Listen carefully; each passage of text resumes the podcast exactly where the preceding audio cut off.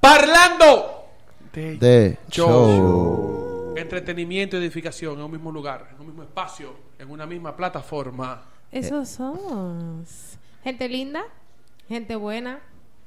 Gente esa- santa. Claro, eso era para que lo completaran en los comentarios, pero Osmar lo ayudó. ¿eh? Les invitamos a que se suscriban, den like, activen la campanita y que se chupen los anuncios, por favor, gracias. Que eso nos ayuda bastante y que también nos sigan en esas redes sociales, en Instagram como Parlando de Show, en Facebook como Vida Católica y en Spotify como Parlando de Show, the podcast, donde subimos pues todos los episodios. Toda la madrugada te están subiendo esos episodios para que usted el otro día lo escuche clean, limpiando, barriendo de camino al trabajo, como usted desea. Pero escúchelo. Por favor, y también denle a seguir a nuestro Top Católico, donde estamos subiendo pues las mejores canciones del momento dentro de nuestra iglesia. Para que usted después no esté diciendo, no, porque aquí no hay artistas. Sí hay. Vaya y siga esa lista. Vale. ¿Todo bien, chicos? ¿Cómo están? Vivos. Gracias a Cristo. bien. El tema del día de hoy, pues, me... Me llega mucho al corazón porque hace unos Ah, porque días... tú tienes corazón. Gracias a Cristo, late todos los días, dándome vida. Eh, estaba hablando en estos días con alguien que está muy alejada de la iglesia, que decidió alejarse de la iglesia. Ella me dijo que por cuestiones personales, pero una de las cuestiones que ella me explicó fue que ella estaba dentro de una comunidad donde había mucha radicalidad donde era o todo blanco o todo negro, O donde no había ningún tipo todo vaca. exactamente, donde no había ningún tipo de flexibilidad, Eh, donde educaban ustedes saben tipo como los cristianos RT, RT, RT dentro de la Iglesia Católica, de un modo a mi parecer sectario. Entonces eso me apenó mucho porque es como darme cuenta, saber que todavía dentro de nuestra iglesia existen comunidades que forman de esa manera radical que puede hacer cierto daño a, a la gente que, que está dentro de la iglesia, pues me afecta mucho. Entonces también ella me habló sobre el antitestimonio que daban esas personas. O sea, eran O sea, totalmente radicales, radicales- eran totalmente eran totalmente radicales y entonces pues daba paso a lo que era la hipocresía cuando no actuaban tal y como exigían. Entonces la pregunta que yo les tengo sobre la mesa, uno, ¿qué opinan sobre la radicalidad? Dos, ¿hay cosas en las que los cristianos debemos ser radicales? Y número tres, su opinión sobre el antitestimonio que dan algunos cristianos. Wilmy, tú hablaste de último ahorita y va a comenzar ahora. ¿Ahorita cuándo? Ahorita, digo, En el, en ayer. el tema anterior. Ayer. Entonces, como yo mismo soy que edita, voy a buscar en el video que yo hablé del primero. Para antes de este subí ese. Me Dale. llega. Eh, ¿Qué fue? Mira, la, la gente se sorprende con, con lo de cristianos católicos, radicales y RT. Aquí existen muchos Mucho re- mucho rabacucu, aunque la gente No lo crea. crea que no. Demasiado. Y mira, sí, hay temas que yo creo que sí, el cristiano debe ser radical en alguna cosa. Que eso no, no se pone... Bueno, el concepto yo tengo de radical, ¿verdad? No sé. Radical no es que es así y tiene que ser así. Claro, o es blanco o es negro. Y si yo dije que es blanco, no puede ser ni gris ni negro. Tiene que ser absolutamente blanco. Por ejemplo, con los temas litúrgicos, yo creo que hay que ser radical. Si el jefe que, que sabe de esa línea me puede corregir. Eh, Claro, para evitar las payaserías en la liturgia. Exacto, hay que ser radical en los temas litúrgicos. Pero hay cosas como, qué sé yo, la vestimenta, que, que gente se sorprenden.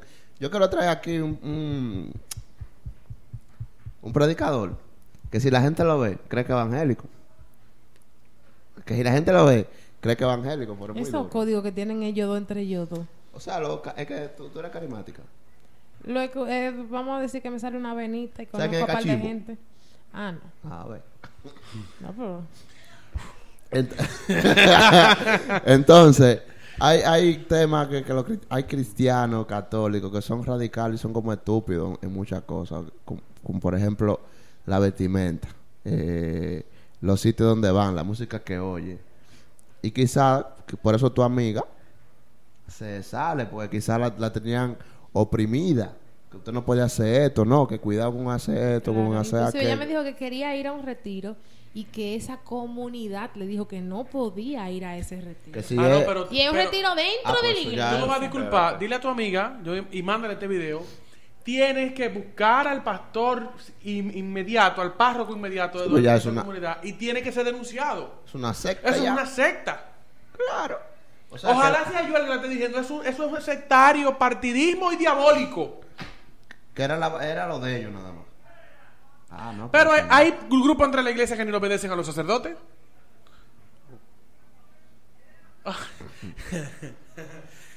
es el estos, problema. son, estos son temas. El- el- con, con- con lo del antitestimonio, Ajá. eh, eh, ¿qué es lo que tú dices del antitestimonio? O sea, ¿qué ustedes opinan sobre el antitestimonio? Porque hay mucha gente que se aparta de la iglesia, que pierde su fe en la iglesia por el antitestimonio de muchos cristianos. Bueno, yo creo que que cuando usted entra a la iglesia, usted tiene que tener pendiente que, aunque son cristianos y todo, son humanos. Y usted no puede ir atrás de, lo humano. Eh, dentro de la iglesia eso se ve mucho. Mucho gente que cuando están predicando o cuando están en el grupo, lo que sea, son los más cristianos, pero desde que dan la vuelta, que salen por la puerta, son totalmente diferentes a lo que tú veías adentro. Si tú te llevas de esa vaina, nunca va a estar en ninguna iglesia, en ninguna comunidad, porque eso existe en todas las comunidades. Eh, no se dejen llevar de eso. Me satisfizo tu usted, respuesta. Dele usted, que usted tiene Claro, eso, yo sé que quiere hablar. Dele usted. Ah, pero él quería que yo hablara de primero. Y Osmar ahora también. Pero perfecto, no hay problema. En primer lugar, yo entiendo que la vivencia del Evangelio tiene que ser radical. Al estilo de Jesús. Capítulo 6 del Evangelista de San Juan. Discurso del pan de vida. Empezaron a irse muchos judíos porque decían, esta manera de hablar es muy dura. Y dice el texto del Evangelio Jesús se volvió hacia los discípulos y le dijo, ¿se quieren marchar también ustedes? O sea, la radicalidad del evangelio no puede ponerse en duda. Y eso, el evangelio tiene que vivirse de manera radical al estilo de Jesús.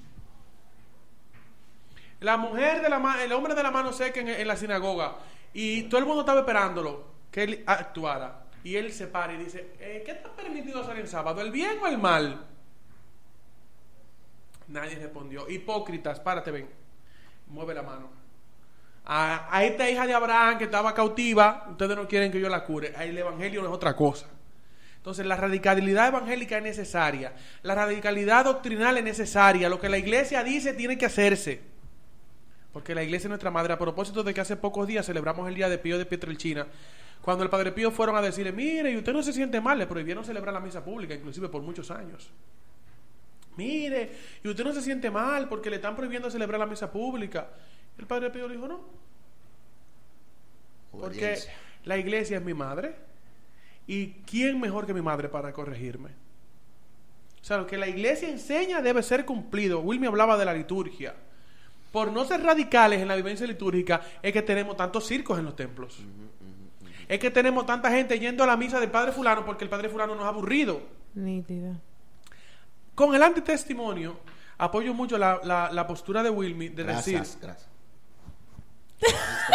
Magistral, me la comí hoy. Hoy me la comí. Esto grabado.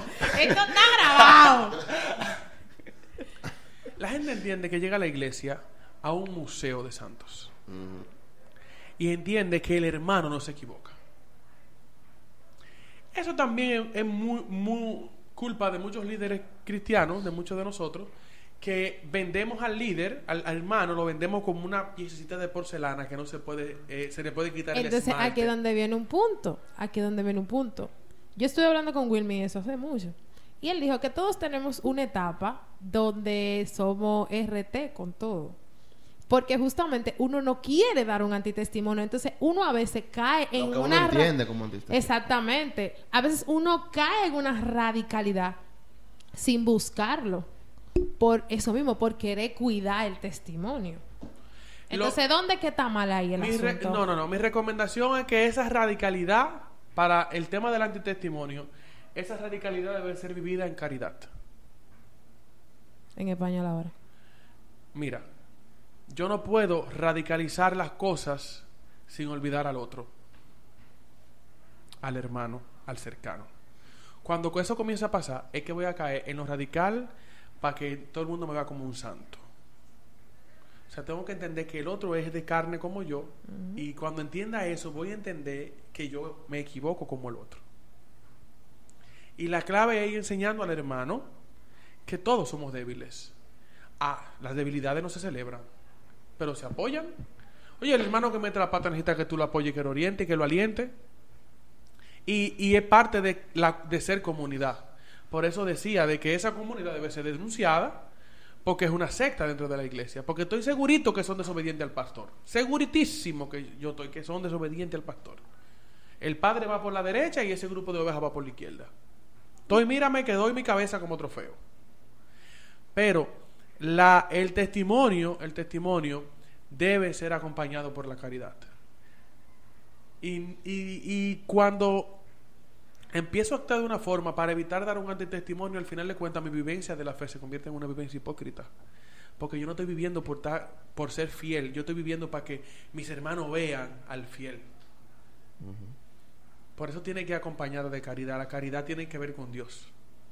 Dios es la fuente de la caridad, del amor. Exacto. Entonces, mi testimonio no es para que los hermanos lo vean.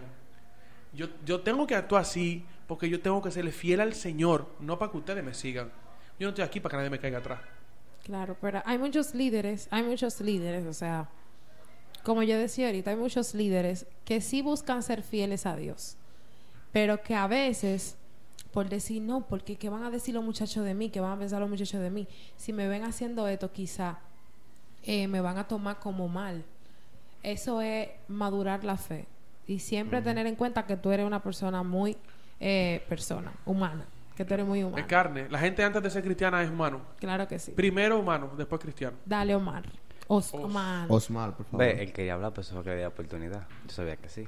Mire, primero, tres puntos. La radicalidad. Padre Edward, sal de ese cuerpo. Ah. Tres ejes, tres ejes transversales. Radicalidad. El otro era. Eh, estabas. Ah, me perdí. ¿Hasta, hasta dónde? ¿Hasta dónde? ¿Hasta ¿En dónde? qué cosas debemos ser radicales? Y el antitestimonio. Primero, hay cosas que hay que ser radicales, como dice la liturgia, el- lo que es sagrado, hay que ser radical con lo que es sagrado. Vi, mu- vi mucho mediático los otros días con lo que es sagrado. O sea, hay que, hay que ser radical con lo que es sagrado. Hay que valorar lo santo y lo sagrado. Yo digo que hay cosas que a veces las personas mayormente dentro de la iglesia de la tercera generación son muy radicales ya que su cultura es muy vaina. Porque puede ser que una persona mayor me vea con una vestimenta y diga, no, que esto. Y me- Y conozco personas que incluso de un momento que me dijo que quería como diferir de un servicio porque una persona dentro de la iglesia le estaba llamando por su vestimenta. Entonces, Yo he tenido muchos jóvenes así, que vienen llorando donde mí porque le echan un boche por X o Y cosas. Entonces, eso es algo que hay que tener muy en cuenta. Hay que tener muy en cuenta. Ante este testimonio, yo soy, digo, si te llaman para predicar y te dan un tema social, un tema moral, y tú, tú estás estudiando el tema y tú ves que tú no lo pones en práctica, yo creo que tú no debes aceptar el tema. Digo yo. Porque tú no te vas para a predicar otro, a, a denunciar algo Con que eso- tú lo estás haciendo. ¿Cómo Con eso, mira, con ¿Eh? eso. No, con eso, con eso hay un asunto. Digo yo. Eso es doble moral. No, no es tanto la doble moral. Eh, bueno, inmoralidad. Es una inmoralidad, ¿verdad? Pero, pero, por ejemplo, hay veces que Dios se vale de eso para hacerte ver una realidad de la cual tú quizá no eres consciente. O sea, uno se siente como un hipócrita, pero también uno tiene que tener la humildad para reconocer que donde abunda el pecado, Sobreabundó la gracia. entonces tú, aunque no te el, el- el- estés en pecado, ¿verdad? Como decía, eh, como dijo Yam, ningún tema hace mucho. La acción del Espíritu Santo tú no la puedes limitar. Wow. ¿Entiendes? Tú no la puedes Yo limitar. recuerdo eso. Yo sí me acuerdo de eso. Me gustó mucho Claro. ese tema. Entonces, eh, Ay, ese fue el que en esa parte, solo. en esa parte yo tengo en esa parte hay que ver también. Bueno. Ay, ese es mi punto de vista No, en cuanto a eso. se- cierto que uno siente como un hipócrita, pero a veces también Dios se vale de eso para enseñarte la humildad. Pero tú puedes decir, yo no estoy preparado para ese tema. Ya que tú reconociste lo que tú fallaste y poner en práctica y, re- y, recor- y reconocerlo. O sea, ya tú, yo no puedo hacer eso porque yo no puedo decirle a Yanni, Yanni, no camine así porque eso está mal, pero yo estoy caminando así. Pero tú sabes de la pata que yo cogeo. Entonces, Yo yo, ah, yo, yo no, no estoy preparado para eso. Digo al que me llamó, no puedo hacerlo. Pero ya que yo sé, hago lo necesario para reconocerlo y, y recapacitar. Es lo que yo digo. Que hay que tener muy en cuenta con el antitestimonio. Por eso, muchas personas se van. Y es malo, yo siempre lo he dicho. Nadie va a la- el que va a la iglesia por una persona no está haciendo nada. Se jode. Pero ahí caigo A otra veces vez. Dios utiliza medios misteriosos Sí. para atraer a varias personas. Así que mm. Y lo yo conozco recono- y lo muchos, reco- muchos, muchos, Y lo varios reconozco. sacerdotes Lo reconozco. que vinieron fue atrás de una muchacha y muy- la- un, un porcentaje de los pero, hombres o sea, es que si- van. Ahora, si tú, te man- No, no, si tú crees que tu fe se mantiene No, no, o sea, si por yo, esa voy a, persona, si yo voy a la iglesia porque Yanni es un, es un santo. Y inmediatamente yo veo que Yanni metió la pata. Ya, para mí, el, cristianismo, la iglesia. eso es radicalismo también. Eso estoy diciendo, por ejemplo, los Pero líderes de la iglesia. cuidado, tienen que tener mucho cuidado, perdóname, Está bien. cariño. Tienen que tener mucho cuidado porque hay gente que lo que hace es que toma eso como una justificación para no adquirir un compromiso con Sí, la fe. sí, sí. Para no acercarse a Dios. Gracias. Pero lo que yo digo es, si los líderes, los líderes de la cabeza, los que de cierta manera son los que nos están educando en la fe, están más descarriados que yo, ¿qué yo voy a hacer en esa parroquia? Yo prefiero irme Eso- para otra. Eso podría ser un punto. Pero, por ejemplo, cuando uno va madurando en la fe, entiende también que el líder, aunque esté el que sea el que esté más descarriado, es al que Dios todavía tiene al frente de la comunidad. Exactamente. Lo que pasó con el profeta, con el rey Saúl.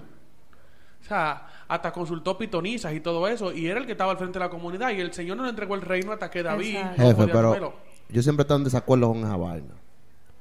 ¿Cómo es posible que un coordinador me dé grupo a mí ahora, a las 8, y a las 10 salimos del grupo, y yo paso a las 10 y media, porque voy para mi casa y paso por frente de la discoteca, y el que ve, primero que va entrando es al, al, al, al coordinador? Eso es un antitestimonio, en realidad. Ahí es. Eso, entonces Eso, yo lo que me he preguntado, ¿por qué ponen esa gente al frente de, de- de- de la cosa? Mira, a lo mejor nadie los ha denunciado, a lo mejor... A eso voy a ir. A lo mejor el, el que está por encima de él se está haciendo de la vista gorda porque no, No, quiere pero ofender y también, vivir también tú sabes en qué buena pasa. gente. También tú sabes que suele suceder. La idealización que se hacen las, los, la gente de la comunidad con el coordinador. ¿Quién te dice a ti que tú no podías reprender, a, a- a reprender en el aspecto de corregir? ¿Verdad? Para que no lo vayan a tomar por otro lado. De ir a corregir a ese coordinador. ¿Quién te dice a ti que tú no podías ir a la discoteca? Permiso, pero tú no eras el que estaba en la iglesia para que pase una vergüenza y mismo también recapacite usted también puede hacer eso, aunque usted no sea, aunque usted vaya el sábado, por- bueno, no por primera vez porque la madurez quizás no es suficiente, pero usted puede ir donde ese coordinador y y echárselo en cara.